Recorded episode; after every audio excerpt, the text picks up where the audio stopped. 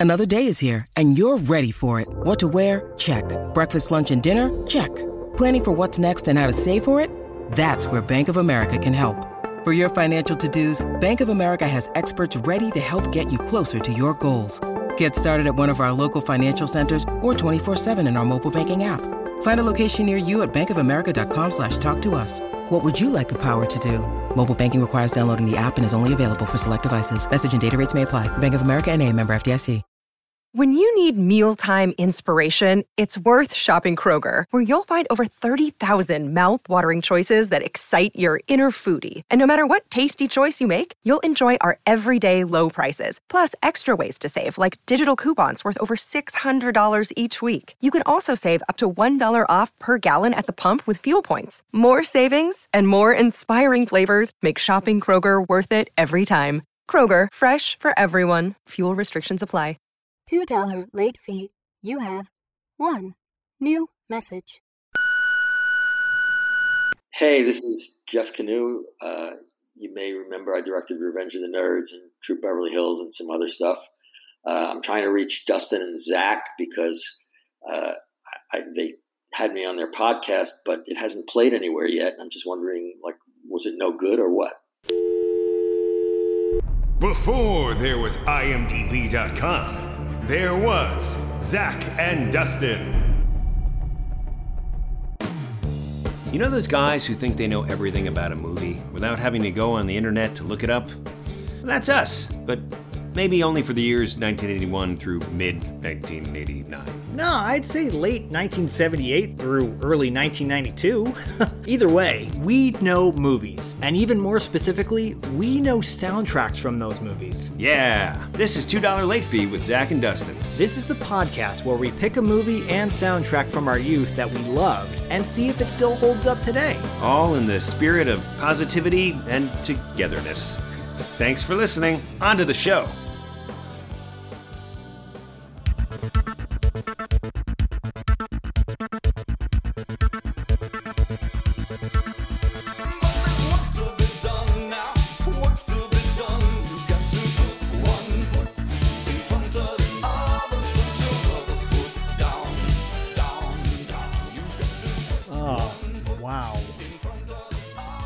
Wow, wow, wow.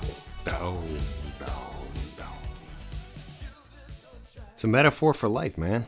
Fun fact gotta- if you ask uh, Alexa or Google Play to play one foot in front of the other, you'll most likely get the song from the Rankin and Bass um, Christmas special.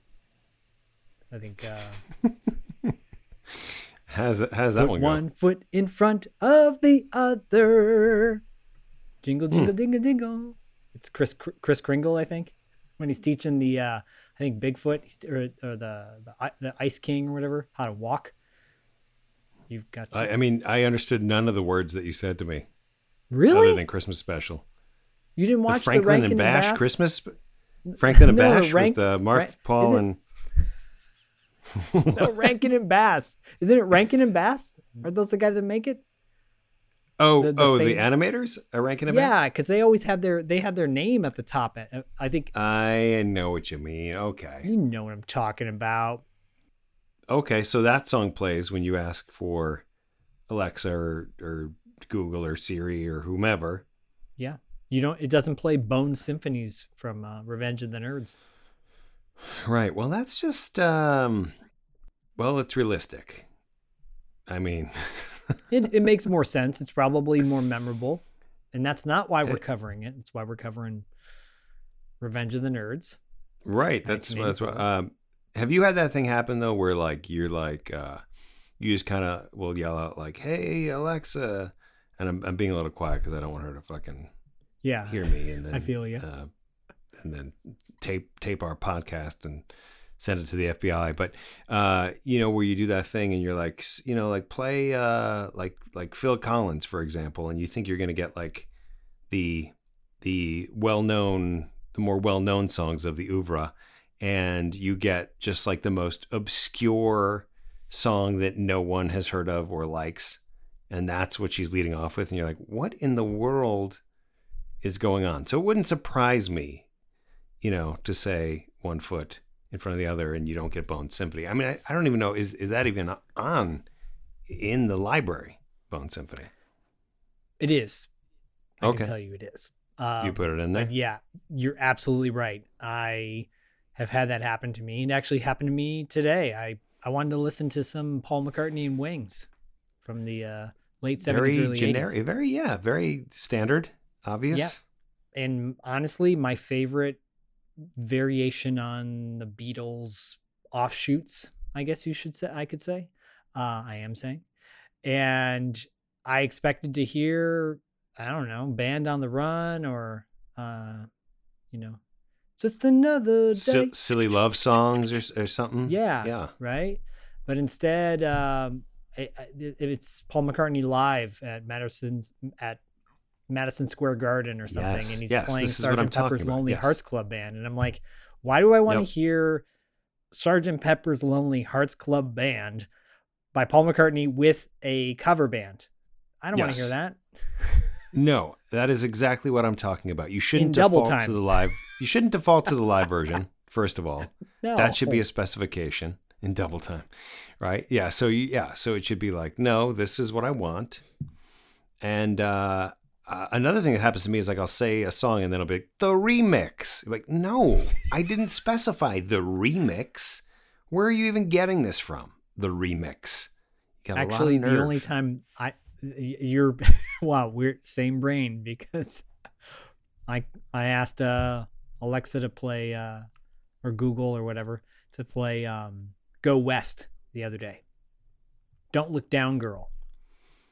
Don't look down, girl. right? You gotta you, you gotta in your in your head you have an expectation. And they played the remix. No, no. I mean, th- and that's enough to make you want to break your devices. kind of reminds me of in the movie we're going to talk about today in the finale you hear one version of a song and then you find out that that song is on the soundtrack a slightly different version Mm-hmm. and then you go to that slightly different version and it is completely different outside of pretty pretty infantile synthesizer keyboard sound wouldn't you say Yeah. I mean, I have so much to say about it, and obviously, you know that I literally just before we got just before we pressed record and got on here, I listened to the song, and the song that we're talking about is uh, the. It's the most well-known song from the talent show, and I, you know, because we brought it up, I feel like it's important to say now. Um, yeah yeah but you know everybody that knows revenge of the nerds knows you know poindexter is playing the, the violin and it's it's it's this triumphant moment and the nerds are going to win the talent show and like lamar does his rap. Well the full song of this doesn't have a rap. It has ollie from ollie and jerry just yelling haven't you heard? for 20 minutes. It felt like 20 minutes. I don't know. I lo- I, for those I- that I don't like, know I who ollie and jerry are who are ollie and jerry for for for those that don't know? Well, Ollie and Jerry were pioneers uh, in a little film called Breakin'. They uh, they band together and they wrote a song called "There's No Stopping Us." There's no stopping us, no stopping. No one does it better. No one does it better than me. Um, wow which is one of, one of my favorites. Uh, and we talk a lot about songs on here when we want to get motivated. I mean, for a very long time, and, it, and I still could put it on and get motivated. It's it is a it is a unifying song. When I think about it, I think about groups of kids from the streets overcoming the corporate machine, taking over the government, overthrowing. You know, I mean, that's more the plot of Breakin' Two, but Breakin' One, Yeah. you know, it's still it's it's about it's it's just, there's no stopping us is a, is a wonderful song. Now Ollie went off and uh, with with a bunch of randos and formed this band called Revenge, which was special for the movie. And I don't know what's going on. It is it's a lot of synthesizer and it's it's a lot of nonsense. Um, but I had never heard the full thing. And of course, you last night were like, "Oh, do you want to do the? You want to talk about the the Haven't You Heard song?" I'm like, "What are you talking about? I don't know what that is."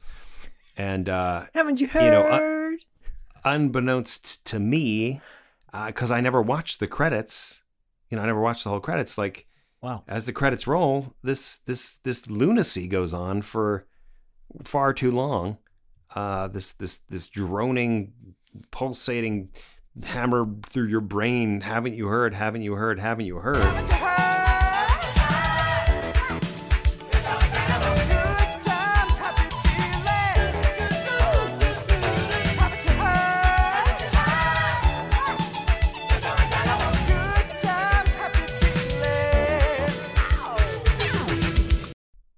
What haven't we heard? I mean, I've heard it all because you don't shut up, Ollie.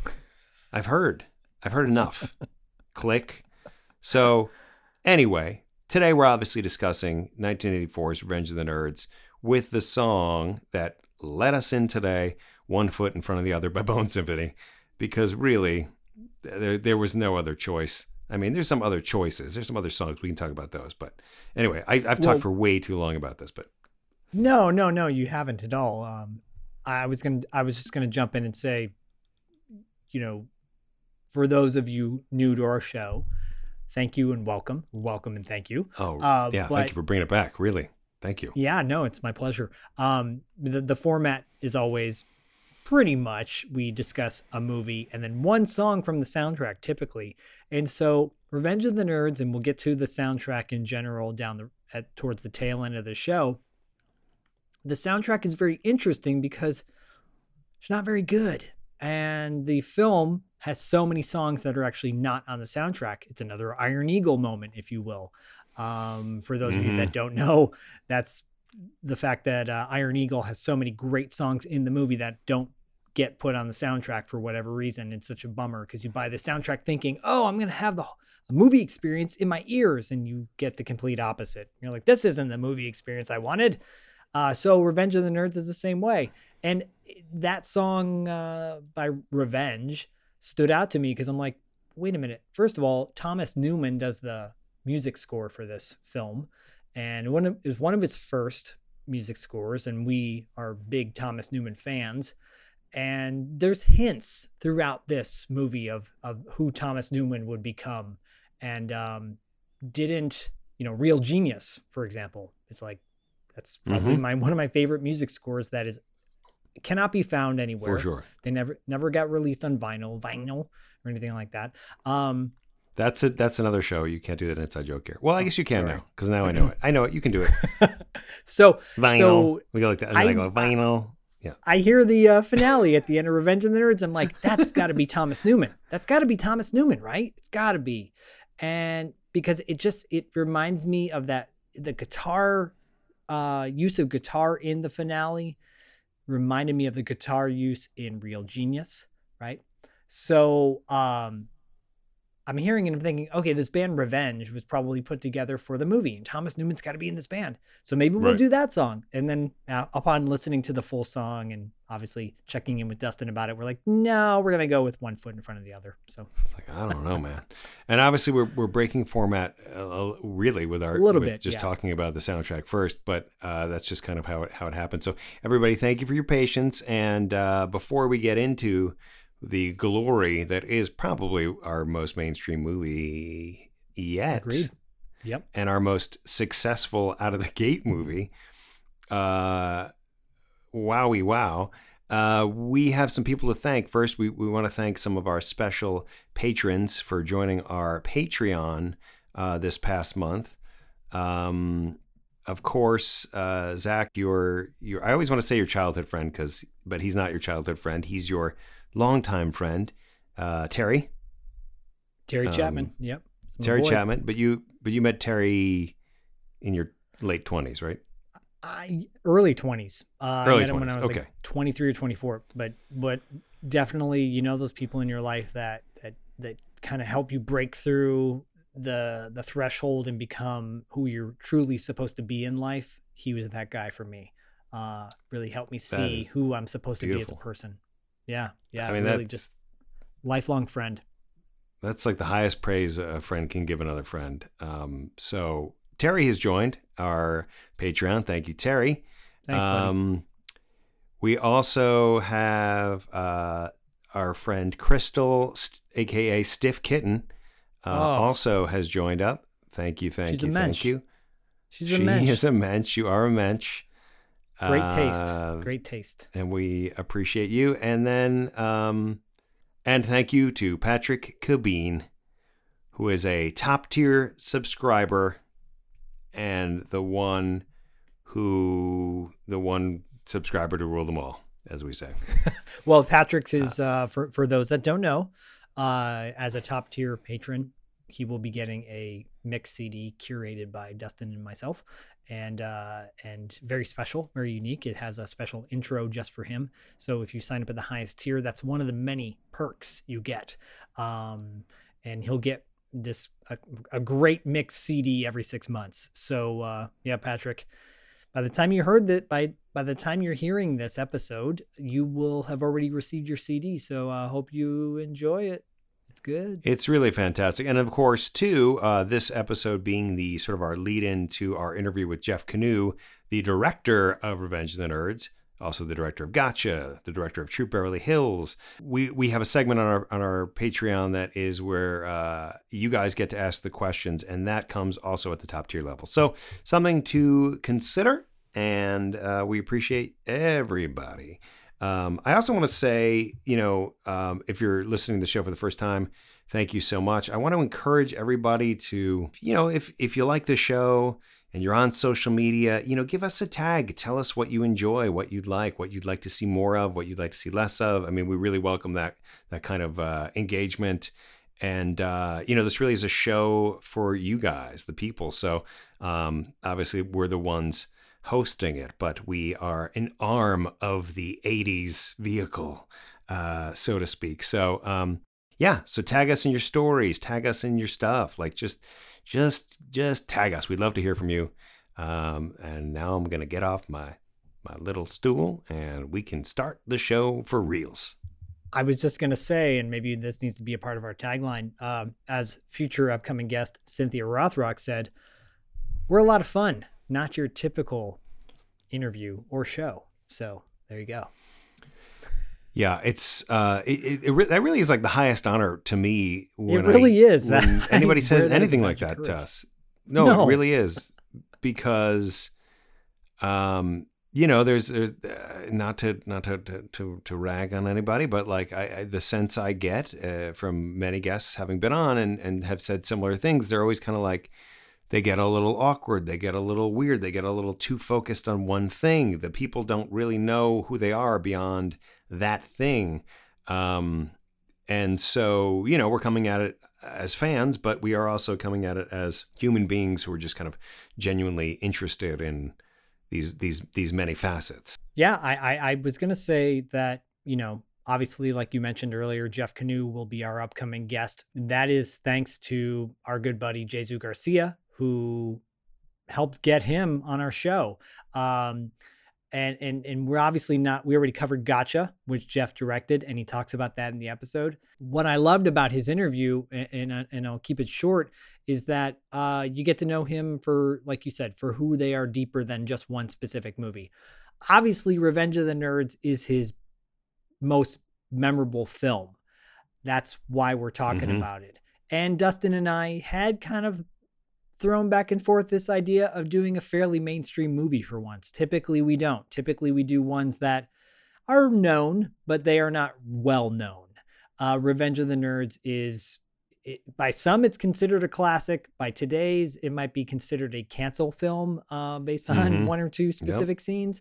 And we'll talk about that, obviously. It is definitely our most memorable film we've ever covered. Uh, and it's got a lot to unpack. I haven't watched this movie since I was a teenager. Uh, I I saw oh, this amazing. movie when I was a kid. Um, it came out in '84, but it didn't hit video shelves probably until maybe '85. I'm speculating. Um, yeah. And I think that's around the time that I saw it, and I was only nine years old at the time. Uh, right, which is as, weird when you think about that. Like, like wow, I was we were young watching this movie it's really weird. I've got an older brother, and he introduced me to a lot of content that I wouldn't dare introduce to my son. No, no, no. And my older No, brother, in many time. ways, was you know he he I love my older brother Eric, but um, you know he was the one that kind of usually chose the movies to watch uh, on a Friday night or a Saturday night. And Mhm. Revenge of the Nerds was one of those movies in either 85 or 86 when I watched it. Definitely too young to see this movie. You know, the the character that plays Worms or uh, Andrew Cassese, I think his name is. The kind of cast and crew sheltered him from seeing some of the stuff that is inappropriate for a kid his age. And he Yeah. didn't see the movie until he was a teenager. And he's like, wow, I missed out on so much. Um, I was the opposite of that. Right. You I you missed out on too little. I'm like, what's hair pie, Eric? Yep. No, totally, totally. And I mean, presumably, if you're listening to this, you have seen Revenge of the Nerds. If you have not seen Revenge of the Nerds, it is uh, a movie about nerds and their revenge. I mean, that's the that's the that's the short of it. Um, but it's I think that's the most of the plot basically that they ever got Yeah. before they because they ad lib like 95% of this movie. So you know, and they're caricature uh, to a degree, but they are also very real characters that we come to know and we come to love. And um, just going back a little bit, I, so this movie came out in in July of 1984, um, and you know, a lot of the movies that we cover, they are just movies that usually have that second life either on VHS or HBO. And that's where we saw them. And this movie had an opening. Like this movie, people went to see in the theaters. It wasn't one of those things of like, uh, you know, it opened, it, it, it- no one saw it, it- You know, no, this was out in a lot of theaters, like, you know, uh, 900, 1,000 theaters. Um, wow. for many many weeks and um and it's one of those things where i think that the cast and everybody that was involved with it they i mean a lot of the we- we've heard the lore where you know most of the cast didn't even want to be in it. They didn't they didn't like their characters. They didn't consider themselves nerds. So they didn't even want to be in this movie. And uh, much less have this movie or have any expectation that this movie would would explode and be a you know sensation. And that you know Curtis Armstrong for example hated Booger. He got the script. He hated the character of Booger. He was trying to take out lines. He he thought that if Booger never identified himself as Booger and he just called himself Dudley then he wouldn't you know have to be picking his nose and all this stuff. But meanwhile like Booger is the character that put him on the map uh and the one that he owes you know his success to. So it's just it's just funny in that regard like that no one had any idea what was going to happen with the opening they probably they kind of maybe wanted it to be buried and then it was like oh no now they can't go anywhere without being known as their characters Right. Yeah. Right. And and it's funny you say that about Booger because isn't there a line in the movie where they're like, "Why do they call you Booger?" And he's like, "I don't know." yeah as he's picking his nose yeah and I think he even said before the movie started, uh, he's quoted or someone uh, talking to Bronson Pinchot. He's like, "I would never pick my nose on screen." I'm like, "Well, you did it." yeah It is an interesting yeah. thing to think about. Like, I do you think it was a, a different time back then where people were like, I I would never even consider doing this, and they would turn down because we hear that a lot from actors that we've had on our show that they turn down roles, especially like Dean Cameron, for example. He's like, nope, never doing it. Nah, in the trash. Um, Curtis Armstrong, Curtis Armstrong did not do that, and look what happened. Well, yeah.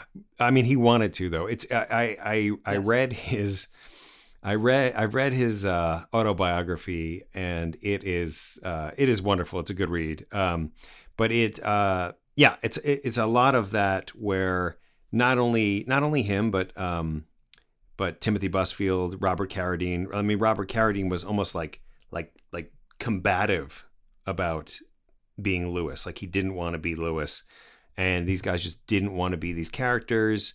And you know Curtis Armstrong I think I'm trying to remember he he had you know he had read for a lot of the characters. And as he was going through the script he was like I would be any of these guys except Booger who repulses me and I think you know is a slob. And then only later kind of many years later did he kind of process that his connection with Booger was because he really was Booger. Like that's who he is. You know, growing up, he was the guy that wanted to be with the girls and he, you know, and he had very particularly quote nerdy interests and so it's yeah, it's very apropos that that's who he was. He was meant to be Booger, obviously. Well, if you take if you take the booger, the gross aspect away of his character, you know, picking boogers and eating food off of uh, Poindexter's jacket and um, the, the burping, he is very much like a.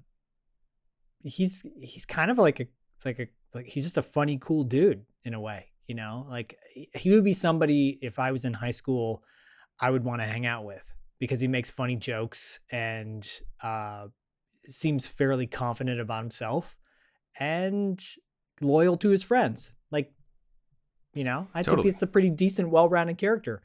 Um, I, you know, it's funny that you say that about uh, Robert Carradine, who plays Lewis. That he, but he like owned the character. He became Lewis. Like he, I think he's he's one of only what two or three of the guys in the whole cast that did every single Revenge of the Nerd incarnation following this and um, yep. that says something, yep. right? Yep, Booger and Booger and uh, Booger and Lewis. There was no Gilbert after a certain period. After I think after one. the first one, right? Did Gilbert even hold well, on he, to the second one? He he appears in a flashback or like a dream sequence in the second one. Yeah, and I yeah. don't even know if it's him. Um, it's really uh, weird. You know, that movie I really it's it it pales so crazily in comparison to the first one. Well, um, yeah, I, I, mean, we even just talked about that. that. money train. Yeah, well, yeah, please. no, we even we even talked about that right before we even uh, went on the air to, to do this episode. We're, we were throwing around. Well, the second one's not good, but it's got the best song out of the uh, the entire like. Uh, I don't know what what do you series I guess? Uh, trap uh, uh, you know back to paradise back uh, by uh, 38 special. I mean, take me back to paradise song, or yeah back to paradise yeah it's yeah. so great. That one part is of my workout mix. But yeah the, the, the, the, cast is phenomenal for this movie. I think that was one of the first things I wrote down uh, as I was taking notes on this film is that it's got by today's standards people that are film historians or, or, or film nerds or cinephiles, you look at this cast and you're like, holy shit, there's a there's a great cast in this film. You know, besides yeah. Robert Carradine and Curtis yeah. Armstrong, but Anthony Edwards, like you said, Timothy Busfield, um, Larry B. Scott, Brian Tochi, Julia Montgomery didn't do that many movies, but she's so good at as mm-hmm. you know Betty Child, Michelle Meyrink which still trips me out. The fact that she did this movie, then she Re- did Real Genius Real right Genius. after it. Yep. She play, essentially yep. plays like kind of a same character. Uh, Ted McGinley, I mean, my God. And then, of course, Donald Gibb, like James Cromwell. Sorry, I'm kind of rattling them all yeah, off. No, I, I, I think that's great. I mean, look, the, the thing I'll say about Michelle Meyrink is interesting because I think she. I think the characters that she plays in Real Genius versus this is very different to the point where I, for a while, did not connect the dots that that that they were the same person. I agree. I agree. So yeah, I will I will edit what I said. Um, they're very different, but they're both nerds. You know, uh, quote unquote. Yes, and, but and, but different different kinds. And I think it's you, you know. said this earlier. Um, you know, these characters are kind of parodies, but we really didn't have a parody yet of what a nerd was. This this pretty much became the blueprint of like what was considered a nerd moving forward. Uh, yep. I think that's why I loved Real Genius so much because I was like, oh, that's the complete opposite of Revenge of the Nerds. These are the cool nerds. These are the dudes yes. who don't get picked on, but they're at a school. After watching this just recently, they're those guys were at a school that embraced nerddom. This school did right. not and that's right. the difference. Right. So I think that that kind of bears a little bit of tracking because because uh, it's important. So you've got you've got Lewis played by Robert Carradine, and you've got Gilbert played by Anthony Edwards, and these guys uh, presumably have known each other their whole lives. They've grown up together, and when the movie starts, it's kind of this like immediately we know that they're both going off to college together. And there's this kind of like weird like anxiety from both parents where it's sort of like, oh, you're going to be alone. And like Anthony Edwards is like, well, no, I'm going to have Lewis. I'm going to have Lewis. And then Lewis is is refrain just as like, it's going to be a great year. It's going to be a Yep. great year, you know, and you're like, ah, we're already setting that stage for, you know, the realities of the world. And they go off to Adams College, fictional Adams College, which uh, uh, we learn has a, uh great computer program. And that is why both gentlemen are, are going there and they're going to meet some girls and it's going to be great. But the important thing is, is that they can reinvent themselves. And, um, you know, within the first minute of arriving at campus. By the way, this is something that has always kind of bothered me, you know, having gone to college myself and loaded into a dorm. It's just so weird that like Lewis's dad, played by James Cromwell, uh, just drops them off like near this curb, and then they have to like schlep their shit for like what seems to be miles to get to their dorm room. And this has always with, bothered with me. Like one trap after the other. Yes, right. It's it's just like one thing after the other. So they're schlepping this giant trunk, and uh, meanwhile, over at the Alpha Beta house, you know, Ogre, played by Donald Gibb, is up on the top uh, balcony there, and uh, suddenly the the guys are hearing like nerds, and they're like, he, "Where where are they? Where are the, where are the nerds?" you know, I just love that Lewis is like, "Where are the nerds? I, I don't see any nerds." And Anthony Edwards is like, uh, you know, Gilbert's like, I, I think he's talking about us. It's like, no way, no way, he's not talking about us.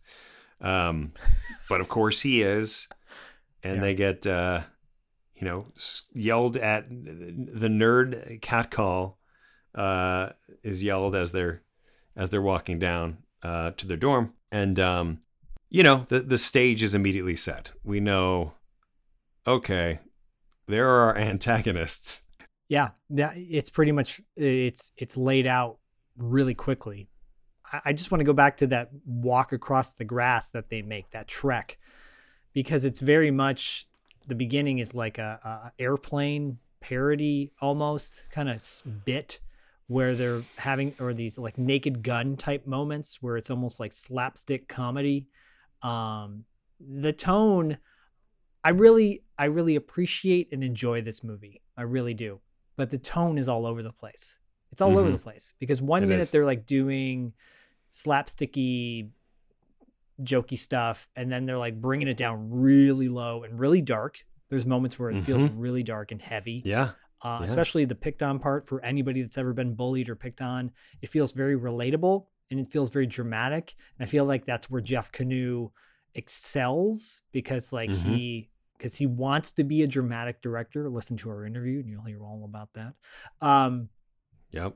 and then you've got these scenes that were totally ad libbed, and it, because the script was probably so light, you know, and there wasn't anything there, uh, and and, and bravo to the actors who ad libbed their asses off, and so many of the scenes that we love are all ad libbed. Yeah. I was reading about, you know. But yeah, that Yeah. that scene where they're walking across the lawn, you're like, oh man, this is like a are we are we stepping into uh police academy? Not no, not even police academy Right. did that.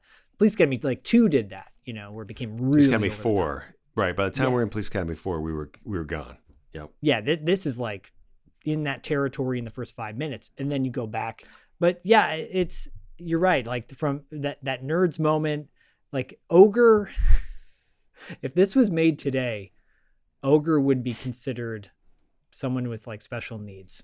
For sure. Very, But you know, I mean, the nice thing about the evolution of ogre, and I'm, I'm getting way ahead of myself, but the the evolution of the of the ogre character is that you know deep down, and I think I think eh, this is this is actually most of the alpha betas that deep down they are nerds. They're just kind of ashamed of that side of them. They they, they don't feel comfortable uh, being that comfortable with who they are.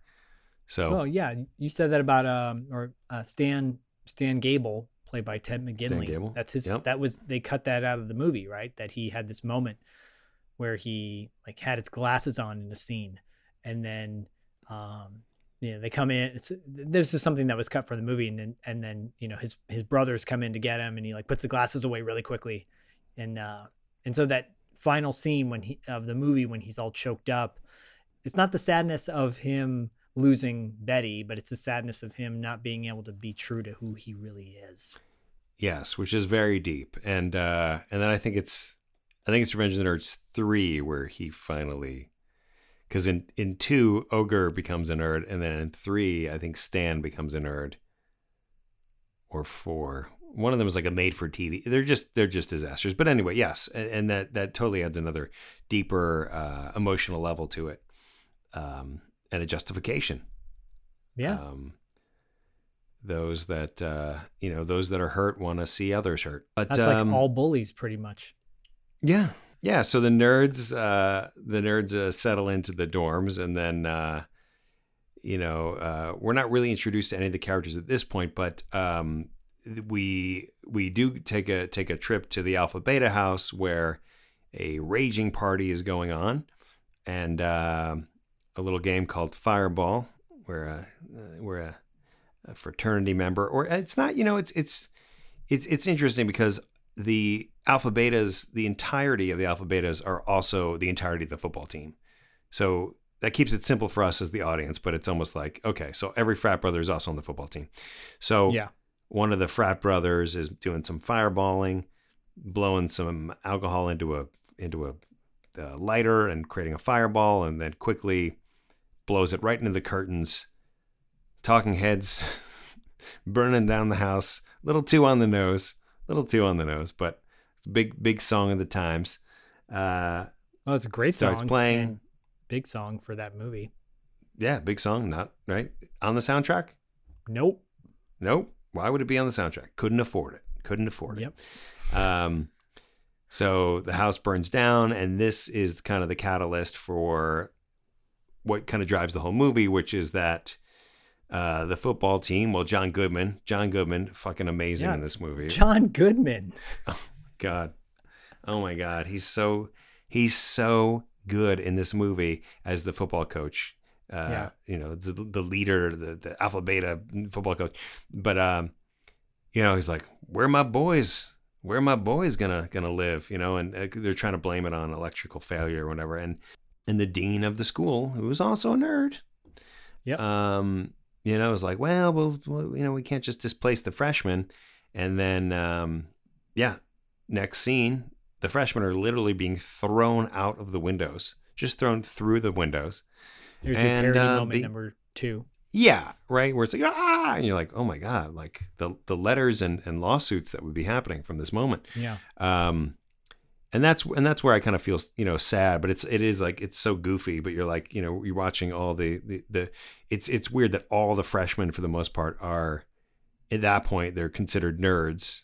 Um, and then they all kind of get put in the gym together, and then the dean. I'm really just kind of moving forward here, and I'm, I, I know we don't do scene by scene, but I'm just trying to bring us up Yeah. to up to speed in the in this in the sense of like you know the dean is kind of like now they've set up this refugee camp in the gym, and the dean is saying, "Well, don't worry, guys, because if you because you got displaced, a lot of you can get you know uh, picked up by fraternities." So they're all excited, everybody, and we start to see all the, Yeah, I'm gonna be the various nerds.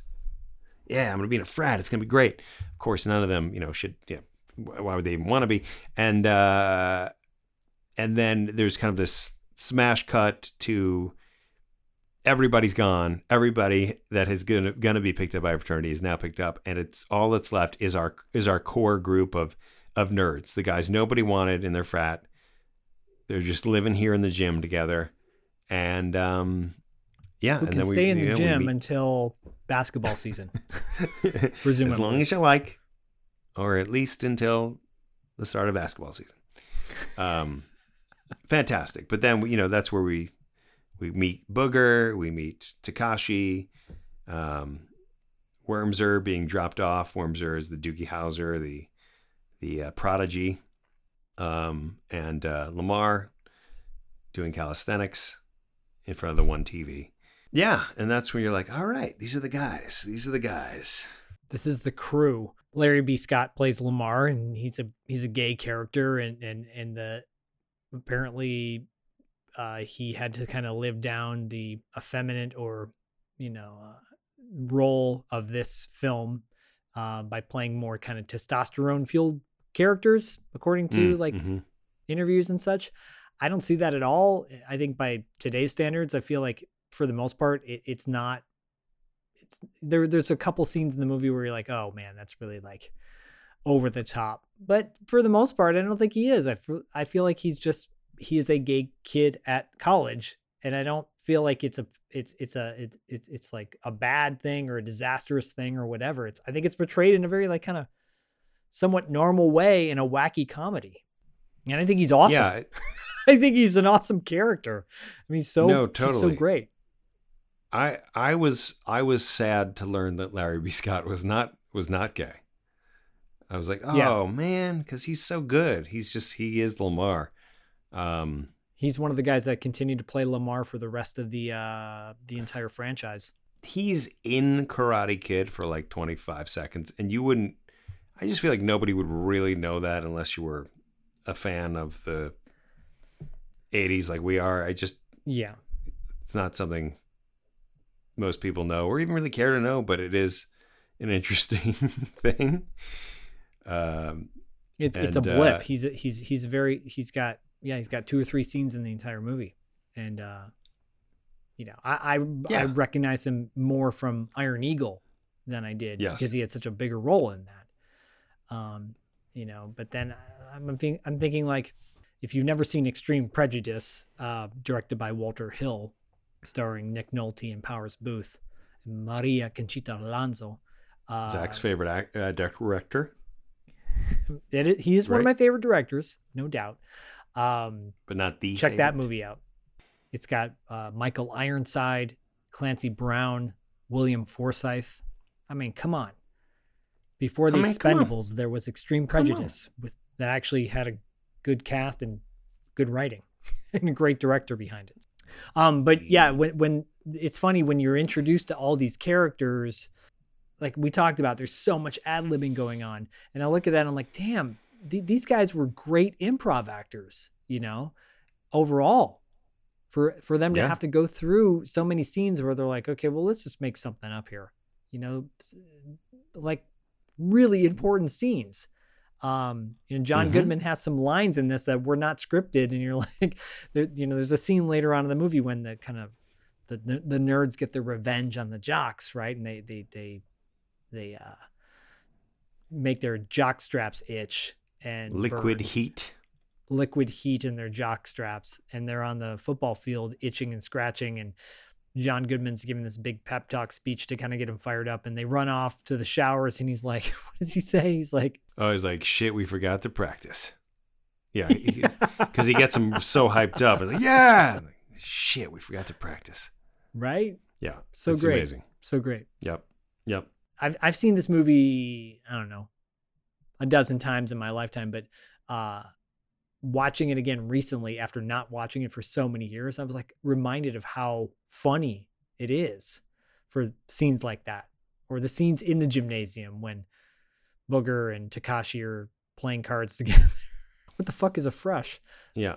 Not to digress, because um, I'm staying on topic, but I'm digressing from the story of this to say that, like, Revenge of the Nerds is a movie that I probably have seen uh, uh, more than any other movie, I, which is a crazy thing to say, Wow. but I watched this movie so many times, and I, and when it was on HBO all the time, I was, I was like, oh, I got to tape this. You know, I just got to tape this because even though it's on a lot, I just don't really know when, I'm, when it's going to be on, or you know, maybe we looked at TV Guide at that point. I don't even know, but um, or the, there was there was some way of knowing, right, like what was on, and Yeah. um, and I remember one day I was like, okay, I'm going to tape it, and then I'll just have it, and so I recorded it.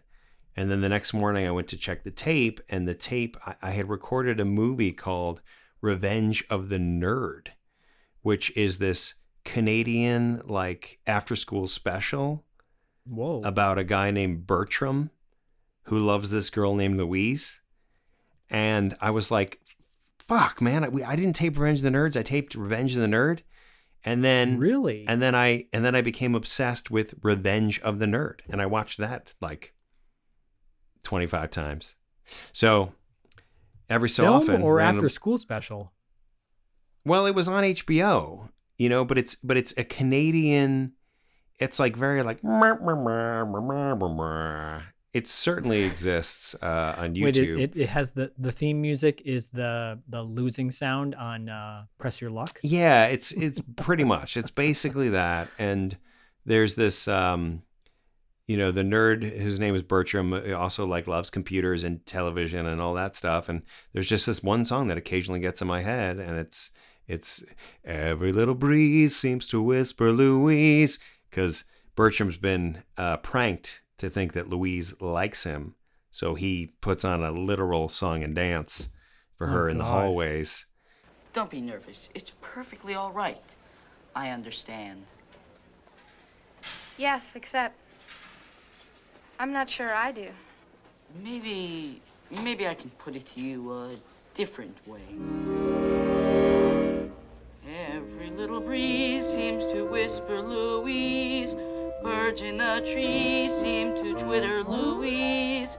Each little rose tells me it knows I love you, Louise. Every little beat that I feel. This is a movie that came out in in um, it's a CBS afternoon Playhouse movie. Are there characters Um, like uh, Louis, uh, Mike, Mike, Yeah, yeah. Mike and and Mike's the bully. Mike's the Mr. bully, Barnes? and Louise. Uh, Bertram Cummings is the is the lead of the of the. Uh, Does of Dalton why can't I Sherwood sound familiar to you? find it anywhere. Yeah, yep, that's it. So I'm um, showing Dustin a yep, picture of the yep. uh, CBS a- uh, after school poster.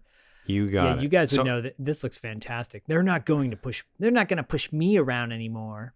Meet 14-year-old Bertram. He's hopelessly out of it, helplessly in love, fighting back. Revenge of the Nerd for anyone Yeah, who ever wanted to get even. Wow. So, So- this is like before Revenge of the Nerds. There was Revenge of the Nerd. Right. So you can imagine my disappointment when I realized I taped this sh- crap and not Revenge of the Nerds. But then I was like, oh, I may as well watch it. So, uh, and I watched it a lot. So, um, Well, that was the thing that people of this generation of the of 2021's generation don't understand is that uh because they're just being born. No, of the uh, of the past Yeah. you know 20 years, um, that that you had one shot with with some of these things. You watched it over and over and over again because there wasn't that many choices, or if there Like were, they just yeah, it was really it Yeah. was really that bad though, and or that good for some certain Yeah. uh, movies, but yeah, man, like I I could I could I would think that you would have been bummed out because this movie uh at the time you know besides it being R rated and just its overall tone of language and whatnot it's heavy on nudity head, Yeah. heavy on sexual uh, innuendo and just the first vagina, the first vagina I think I saw was in this movie for sure. which is lovingly referred to as hair pie hair pie, or or as Booger says, Bush. This is either bullshit. Where's Bush? Pan down, you know.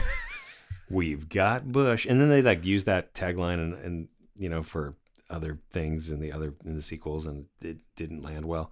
But um, No. but yes, uh, you know this this movie was was big for nudity and um, um, and then also you know we'd be remiss if we didn't discuss kind of how culturally uh, it was a different time. And um, you know there's a lot of things that that just wouldn't wouldn't fly. Um, you know boys will be boys. A panty raid uh, uh, setting up cameras in the sorority house. Um, you know and again like at this point i think i'm i'm talking assuming that that people have seen this movie so you know what i'm talking you know everybody knows what Yeah. we're talking about here I do have to point out really quick before before you get into the voyeuristic aspect and the the sexual aspect of it. Um, back to when the nerds get kicked out right in the beginning of the movie when they get ca- kicked out of their dorm rooms. yeah It is so offensive to me as an adult nowadays. There's so many moments in this movie that that infuriate me, um, just as a human being, because and and and I know it's parody, and I but but coming at it from the angle that I my 45 year old self, where I'm like, if they made this today, you know, because there was talk at one point about remaking this film. Uh, it, it it's kind of got shelved and put in limbo, and it may very well be made, remade down the road or Mhm. re-envisioned. It's got to be re-envisioned because there's so many elements of this movie that would just drive you insane. You know, the fact that like, yeah, the coach is like, uh, pick pick whatever room you want, and I'm like, wait, no, no, it doesn't work that way. And the dean's Whatever just sitting by doing jack shit, and you're like, where's your balls, dude? You're the one who's in charge, you know? But Yeah. then I get that where schools, uh, especially during that time, schools were owned by their sports program. So if you had a successful sports program, you kind of had to be status quo with everything else.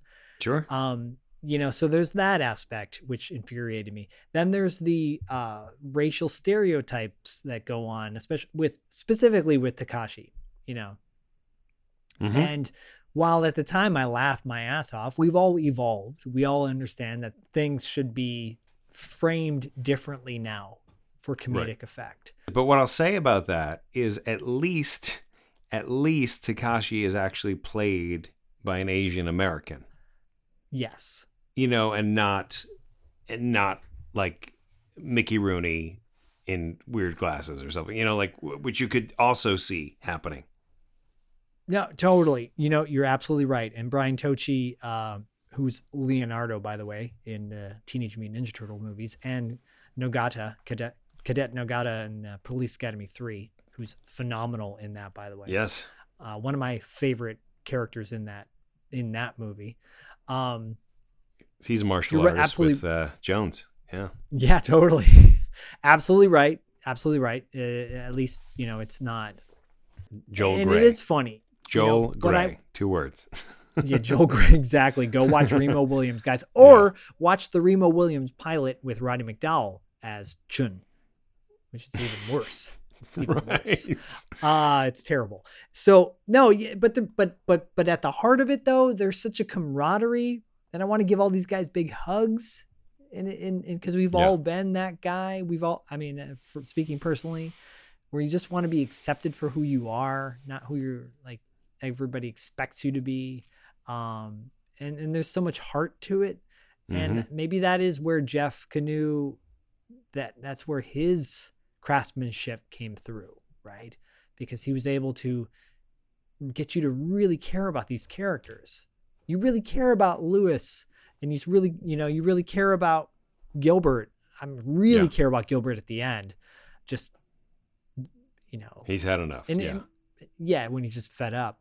Um, Yeah. But yeah, anyways, I, I just wanted to jump in and, and, and say that before we got to you know the the kind of elephant in the room, uh, as far as the you know the third act is concerned.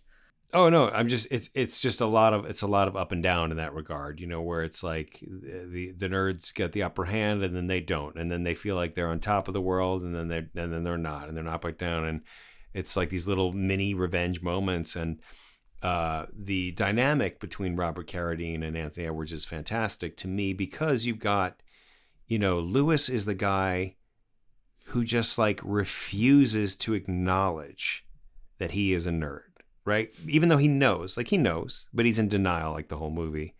Whereas Anthony Edwards, whereas Gilbert's like, let's not get ahead of ourselves.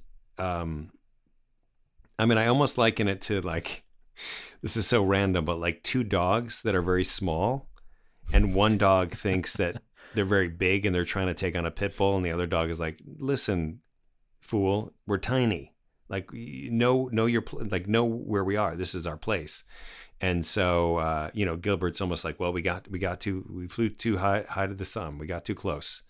And um, uh, you know, he's kind of like the realist, and then and then Lewis is like trying to reinvent himself. We're college. We're men now. We're college men. It's very important. We're college men.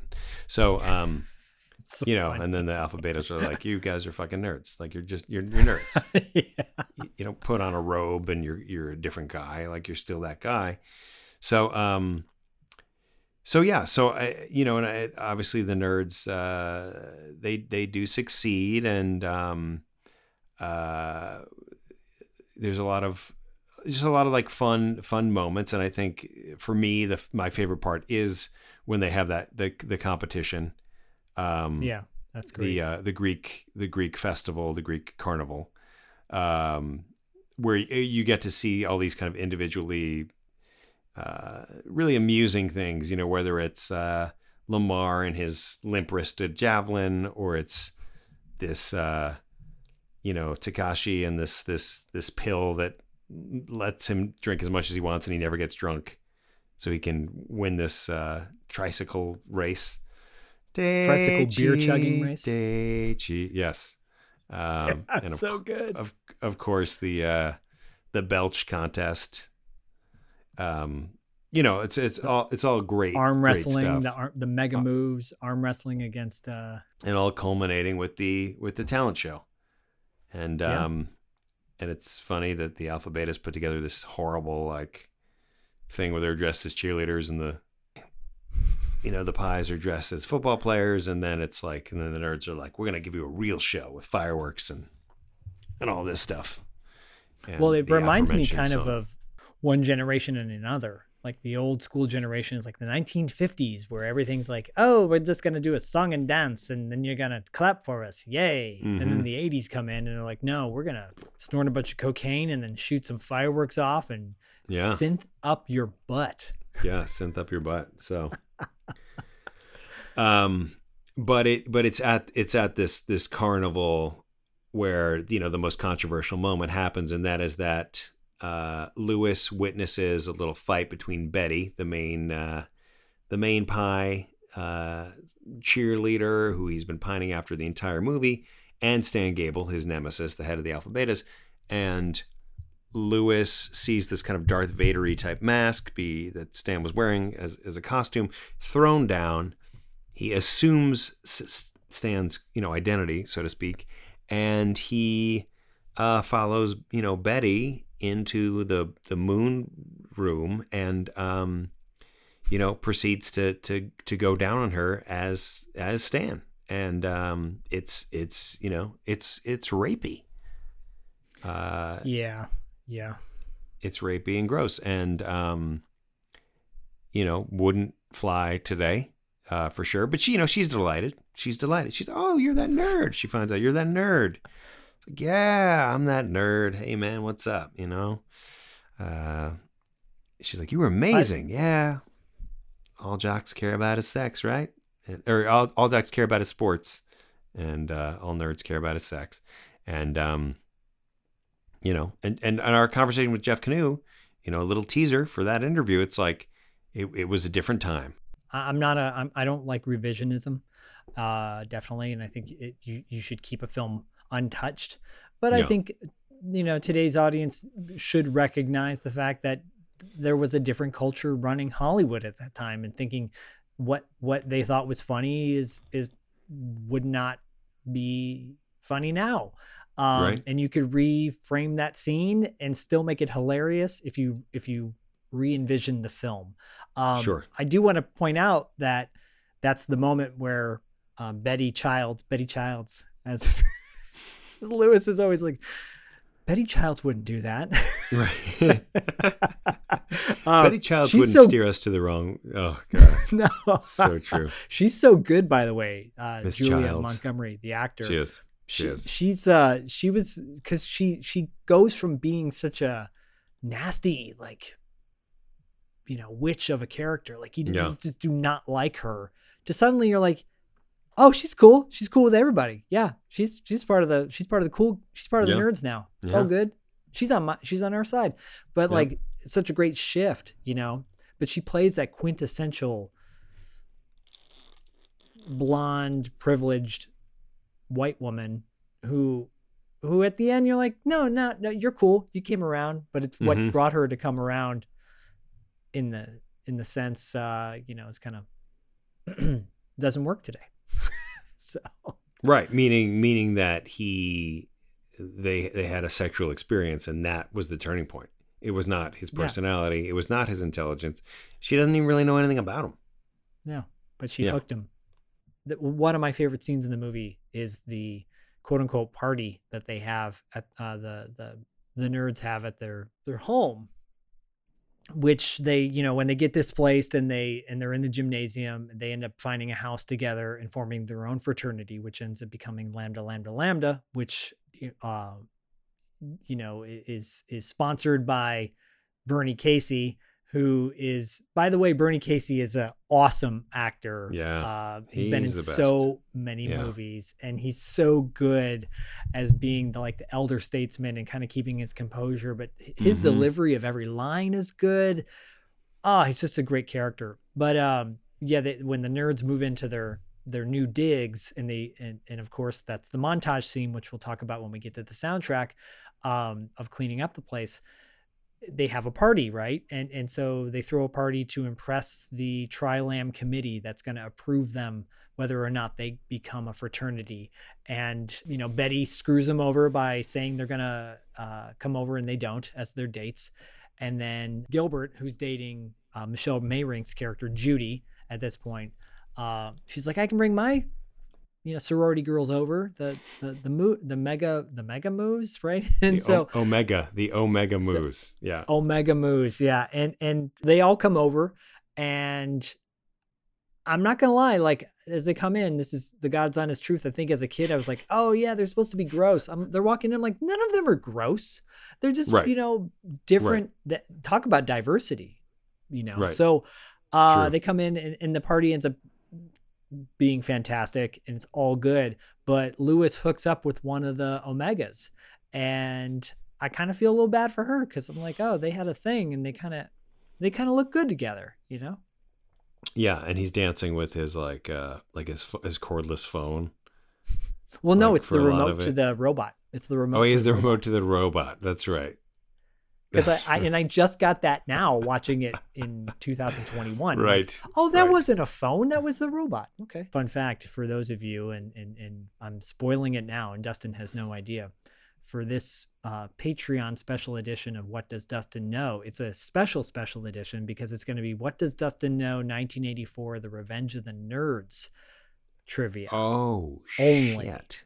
Oh my so, god. Okay. uh, I'm holding back some of my comments about the movie because we're gonna have that exclusively on Patreon. So if you want to hear more Golly, golly and find out what Dustin knows, he did say it, guys. You heard him say that this is the movie he probably watched the most out of any movie.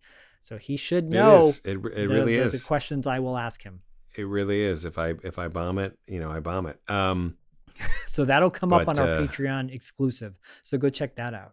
But hopefully I uh, hopefully I don't.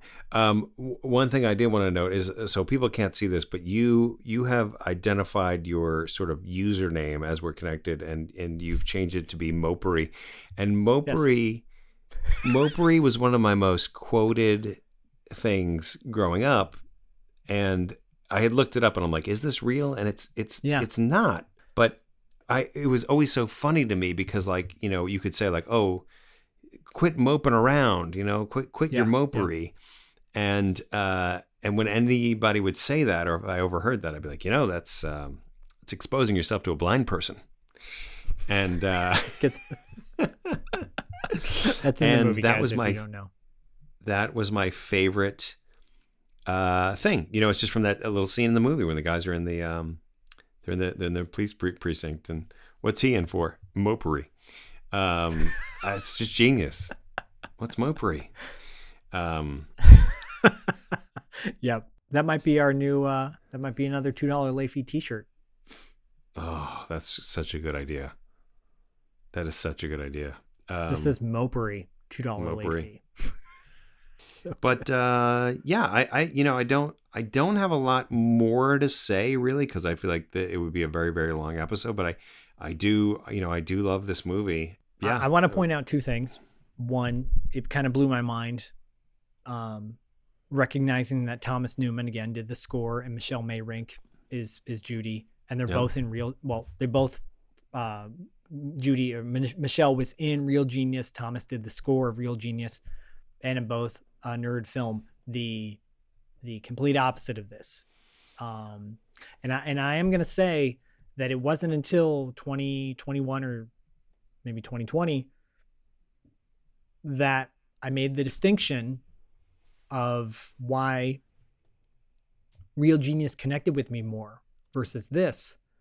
And I used to look at it as like, oh, that was just a parody and it's a goof, and that's why. Right. That's why I like Real Genius more because it takes their characters seriously. And then I'm gonna go back to what I said in the beginning of the episode. It is about the fact that they were accepted at this school, and at Revenge of the Nerds they were not, and it makes total sense to me now. And I watch, and I'm watching it Yeah. in a totally different light, and have a greater appreciation for this film. I really do. Uh, overall, it just made me feel good. So Oh, that, Yeah, Wait, you you, you re, uh, a greater appreciation for Revenge of the Nerds because of your epiphany about it? yes, yeah, Yes, I actually yes. it it it puts it in a different tier for me. Yes. you know uh controversy aside look you know controversy aside i can look at this film and go it's so much fun to watch. It's so silly and but but it has so much heart to it too. Um gilbert's monologue at the end is so heartfelt and to the point where it is very dramatic. It, it's a derailment from the silliness of the fina- of the um of the talent show you know? Um but I, I, I one thing I before I just want to be I wanted to point it out. There's one of the frat boys, uh, Alpha Beta's Burke. You know, uh, Yeah. he's played by Matt Salinger. I'm watching this and I'm like, I know that guy from somewhere. Come on, database in my brain. Where where's he from? He played Captain America in uh, 1990, which was a Roger Corman. Roger Corman had the rights Oh, to like Marvel movies for a minute Crazy. Yes. he did a terrible uh fanta- fan- terrible or masterpiece real of bad. fantastic four It was. Um, oh God. and and The yeah he did a captain america Captain America. captain america like he had prosthetic ears on the outside of his helmet that he wore um, Yes. that's how bad it was and the red skull was in it and uh, it's it's a fun like if you go back and watch that after watching all the marvel movies which i've been doing with my son um and you go wow yeah Mm, That marvel is- stepped That up is their game. crazy.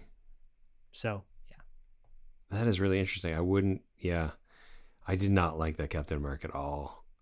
At all. I like the prosthetics on Red Skull. I thought he looked cool, but yeah, Yeah, just kind of like getting back to the core question of like, does this hold up? I mean, it, it does to me, and I agree. Uh, maybe it's you know maybe it's nostalgia, but but you're right. And you know I think the thing about Real Genius too, just from a comparative level, it's like yes, they're not really getting bullied in that same kind of a way. Certainly, there's no there's no violence, um, you know, or violent acts uh, against um, Chris Knight and uh, and Baby Gabe, um, Baby Mitch. You're right. but it is, um, it's different. It's different. you know, it's different. But then also, but there is that dark turn where it's like, oh, we've just made a weapon that's blowing up, that's you know can shoot people from space. Like that's that's dark too, and that and that turns that you know all the lighthearted goofiness as well. Yeah, it is different, and I think maybe that's why, as a kid, I latched on more to Real Genius. Also, the fact that it was PG-13 versus R, but there's Mhm. a level of intensity in this film, like when the Alpha Betas trash their house. It's so messed Yeah. up. Or they light nerds in flames on their front lawn, which is very reminiscent of you know Oh, flaming it's- crosses. It's Uh, horrible. it's horrible. It's horrible. It's hor and letting the Pigs, pigs in. Like these are moons, white yeah. privileged assholes, and and, Yeah. and it's unfortunately you could show this movie now, and then people would be like, "Oh, that's my next door neighbor," yeah, right. you know, or that's the guy who uh, was at uh, was picketing in front of my school, my kid's school the other day because he wouldn't because we're wearing masks to keep each other safe. You know, these like it's white privilege, uh, testosterone dudes, and so yeah, it was interesting. Uh, but now watching it, not having the same connection that I did when I was like ten or eleven years old, um, I hold this film in a higher, much higher regard, and I'm glad we brought it to uh, brought it to our show. That's interesting. Yeah. Yeah, me too. I think too, you know, from the standpoint of the younger, you know, our age in the 80s, like for me, Revenge of the Nerds, you didn't have to think all that much about what was happening. It was just very like bullies versus nerds. Whereas like Real Genius, just to get back to this, Real Genius, you had to think a little bit. Oh, they're making a laser. It's a weapon. It's going into this thing. Hathaway is actually selling secrets to the gov, you know, to the military. So there's just there's just more there's just more going on outside of like, oh, I like Chris Knight. He's cool and witty, and you know, he's funny things to say. And I think that's more what I focused on at that age, which was like, oh, he's cool and funny and funny thing to say. Yeah, so, no, I agree. I agree. Yeah. It's too bad that Val Kilmer kind of doesn't even really acknowledge that film anymore. So yeah, let's talk about the soundtrack.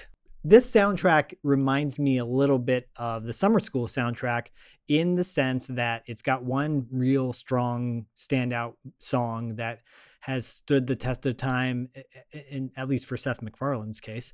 Um, but overall, the soundtrack is very lukewarm, not so great.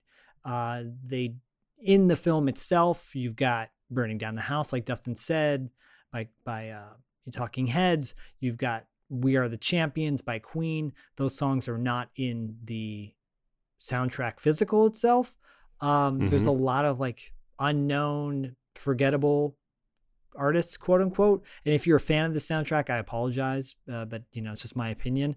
Um, the the song though that we're going to talk about today is "One Foot in Front of the Other," which you obviously heard in the beginning of the episode by Bone Symphony. And uh, Bone Symphony was a very short-lived like synthwave pop group. I think if they came out now, they might have a bigger kind of following. They remind mm-hmm. me a mm-hmm. little bit of Sparks. Uh, Sparks was a really cool mm. 80s synth band. Uh, very, very like kind of underground. Um, they had a song in Valley Girl. Johnny, are you queer boy? Their song was Angst in My Pants. Okay. Angst in My Pants. Yeah, great song. Pants. Angst in my pants. Uh, I only know that because of when I worked at Tower Records. One of the the guys in the warehouse was a huge uh, Sparks fan, and he would play Sparks all the time. And I'm like, "Who is this?" He's like, "Sparks? You never heard of Sparks? Come on! You never heard of Sparks? You kind of like bitch." Yeah, it was Kirk Douglas actually. Uh, anyways, Bone Symphony, uh, one hit wonder, and the, one of the kind of unique things about the band was everybody in the band played synthesizer keyboards. Everybody, everybody, three dudes. Everybody, three dudes. But uh, the song everybody. "One Foot in Front of the Other" was in. Uh, obviously, it was in the montage scene when they're when they're cleaning up their their their new house. Um, but it was in Ted Two, which I never saw. That dust. No, nor that I need to hear that song, see that movie. Um, and it was an episode of Family Guy and New Girl. Right, but but again, those are both Seth MacFarlane. At the you know, the, and their and their nods at they're they're nerds nods. They're not. It's, yeah, it's not which like is somebody was independently using that song. No, no, no, no, yeah, no, no, no. And and it's a fun song. Here's a question I just thought of to pose to you as I plosive my plosives. Um, do you feel like you personally, personally, are you more partial to liking a song if it's part of a of a montage? That's a great question. Um, I think so. Yeah, I think so. I think so. Because I I'm I'm just thinking about like every song we've ever covered, and I think for the most part they're montage songs, which is weird. You know, which makes sense in the sense of like songs that are driving and they're going to advance time in a short amount of time on the screen, then of course, right, you're going to shoot through and there's a certain rhythm. So they're so it's the movie's going to be kind of cut to that. But like you know, even going back to the beginning with uh, with um with two hearts, you know, like yeah, like he, they're on the ATVs and it's going and then so um uh, it's just an interesting thought that occurred to me right now that's a really good thought. It's like, a really good point. like montage I think songs. overall, I think yeah. overall montage songs are what do it for us. I mean, we love our montage Blood Brother compilations. Um, yeah, but uh, you yeah. know, there there's been a, a short handful of movies uh, that we say overall the soundtrack is great. But yeah, no, yeah, I, I, think uh, the reason why we like these songs is because it it doesn't connect with a specific scene. It it connects with a specific theme and I think it's the theme that draws us in and that we connect with. You know? Yeah, yeah. Um, I mean, if um, we went through this, would be a, this would be a project. But I'm just like, I'm like Legend of Billie Jean, Invincible, okay, sort of, sort of, but it comes at different moments. Uh, you know, Quicksilver maybe not so much because because lightning lightning is just during the race, right? Yeah, I think more. So- Yeah, I think you're right. More often than not, we, in this case, I think this song stands out because the montage makes it so much fun. Um, yeah, you know, and a movie like Rock Until You, the song like Rock Until You Drop from from Monster Squad is is certainly the case because that that song, yeah, yep. if you keep that song on its own for just one specific scene, it's not going to play the same. It has Right. to be a part of a montage. Has so to yeah, be part. Yeah. Mind over matter, summer school, part of a montage. Show me how it works, not part of a montage. Show me how it works, but you know, there's still an action that's happening. So I, I think too, um, with something like Show Me How It Works, Quicksilver Lightning, those are used in scenes that are like really pushing you to the to the limit. take it to the limit. Scarface montage. I forgot to mention um, uh, in Revenge of the Nerds, um, Michael Jackson Thriller is in there as well. So yeah, I mean that's another song that you're gee, I wonder why that didn't wind up in the soundtrack because it probably cost a fortune. Yeah. But yeah, I, I don't know. I think overall, like Revenge of the Nerds is a movie I will happily watch again and show Bodie when he's like 18. Bodie will be done with the '80s by the time he's 18.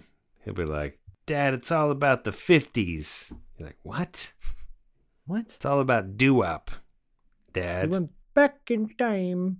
Let's talk some 1984 fun facts. Fun facts. Love it. So, so, um, I mean, this is going to be pretty obvious, and we might have even talked about it in a previous episode. I'm pretty sure we did. Uh, but in 1984, the PG-13 rating was born. In 1984, Red Dawn, yeah, and Red Dawn was that movie. right? Yeah. Yeah, the first. Sorry, did I just did I just spoil film. what you were gonna say? No, no, no, no, because these are Oh, not. okay. You know, this is not what does Dustin know. Okay. We're gonna, like I said, right. we're gonna do a special "What Does Dustin Know" Yeah, for yes. Revenge of the Nerds only. So, Is Red um, Dawn yeah. one of the answers? Okay, no, it's not. that would be really great. um, great. I like that. I didn't bring this up. I haven't brought this up in a previous episode. January twenty seventh, nineteen eighty four. Michael Jackson suffered second degree burns to his scalp Oh. during the filming Pep- of a Pepsi, Pepsi. commercial. Yep. Of course. Of course. That- infamous. was infamous and kind of set the tone for more odd things to happen to the pop star. Right, because that was I feel like somehow his vitiligo was like uh, like attached to that or something. Like there was some reason like I oh feel then like I they did used this to say that and that was the reason why he had that vitiligo. he was like bleaching his skin and then he bleached it, all of his skin and he's like cuz I got the vitiligo and like but huh? Yep. Um Yep. Like you don't look at all the way you looked. Mr. Jackson. Um, okay, last fun fact of 1984 that I will share, and it is uh, very personal to me. Uh, it's a wrestling one. okay. Of course. 1984 was the first, first annual uh, World Class Championship Wrestling Parade of Champions, the David Von Erich tribute. Um, it was a pay per view. Von Erichs. Yes. It was the first, the first one though. David Von Erich was supposed to be the next big thing in wrestling. He was going to take on Ric Flair. He was going to win the title. He was going to be the babyface world champ. Didn't happen. He died in Japan uh, of a somewhat mysterious death. Mhm. Uh, and the the family, yes, it was marketing, making money off his death, but also he was in Texas. The Von Erichs could do no wrong, and his little brother Kerry, Mhm. Mhm. his little brother Kerry, who was better looking, more kind of uh, Adonis looking in a Greek god sense. He he took on Nature Boy Ric Flair and beat Nature Boy Ric Flair, but the pressure that he was under Wow. and and for him to be the next big thing was too much for Yeah. Kerry to take on.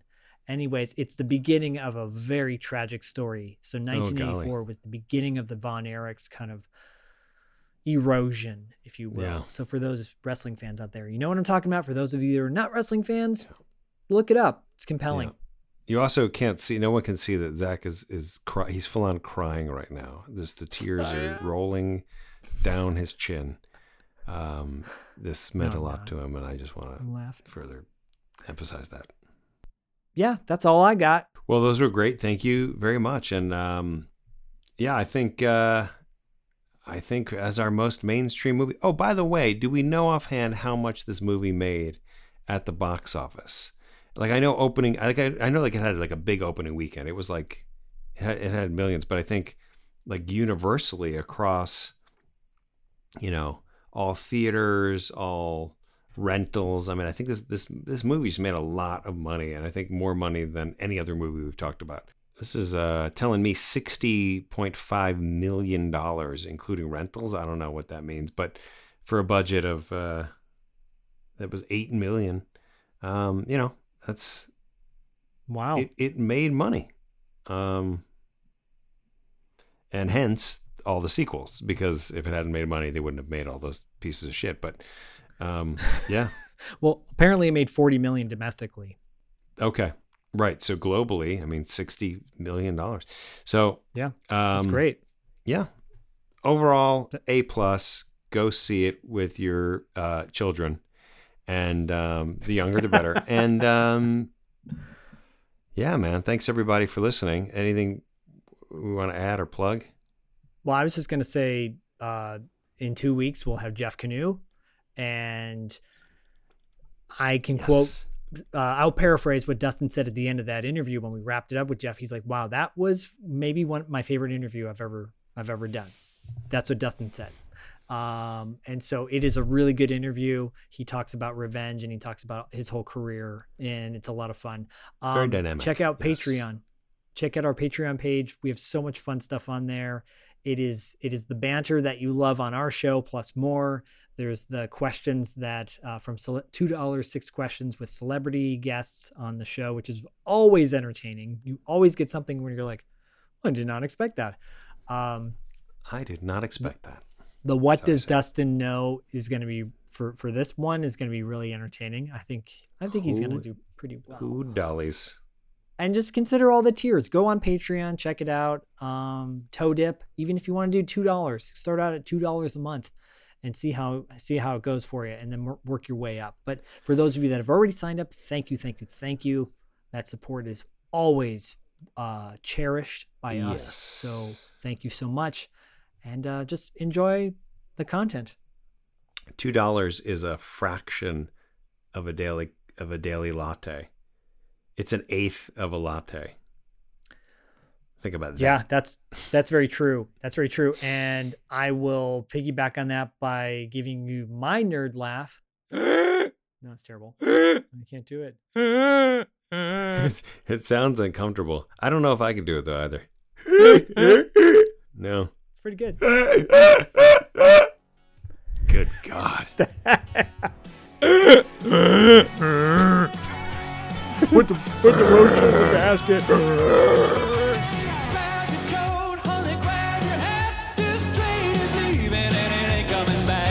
Uh, hi, this is Jeff Kanew, director of some films that you've heard of, like Revenge of the Nerds, and maybe Troop Beverly Hills.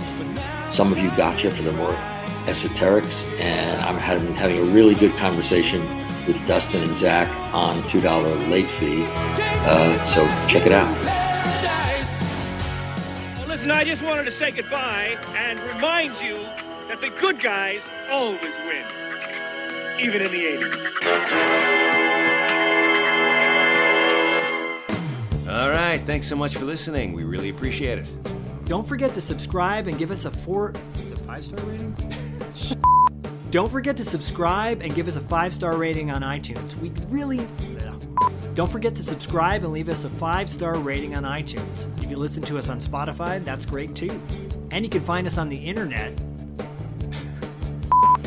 Don't forget to check out our website at $2latefee.com and follow us on Instagram and Facebook at $2 Late Fee Podcast. We'll see you next time. We did it.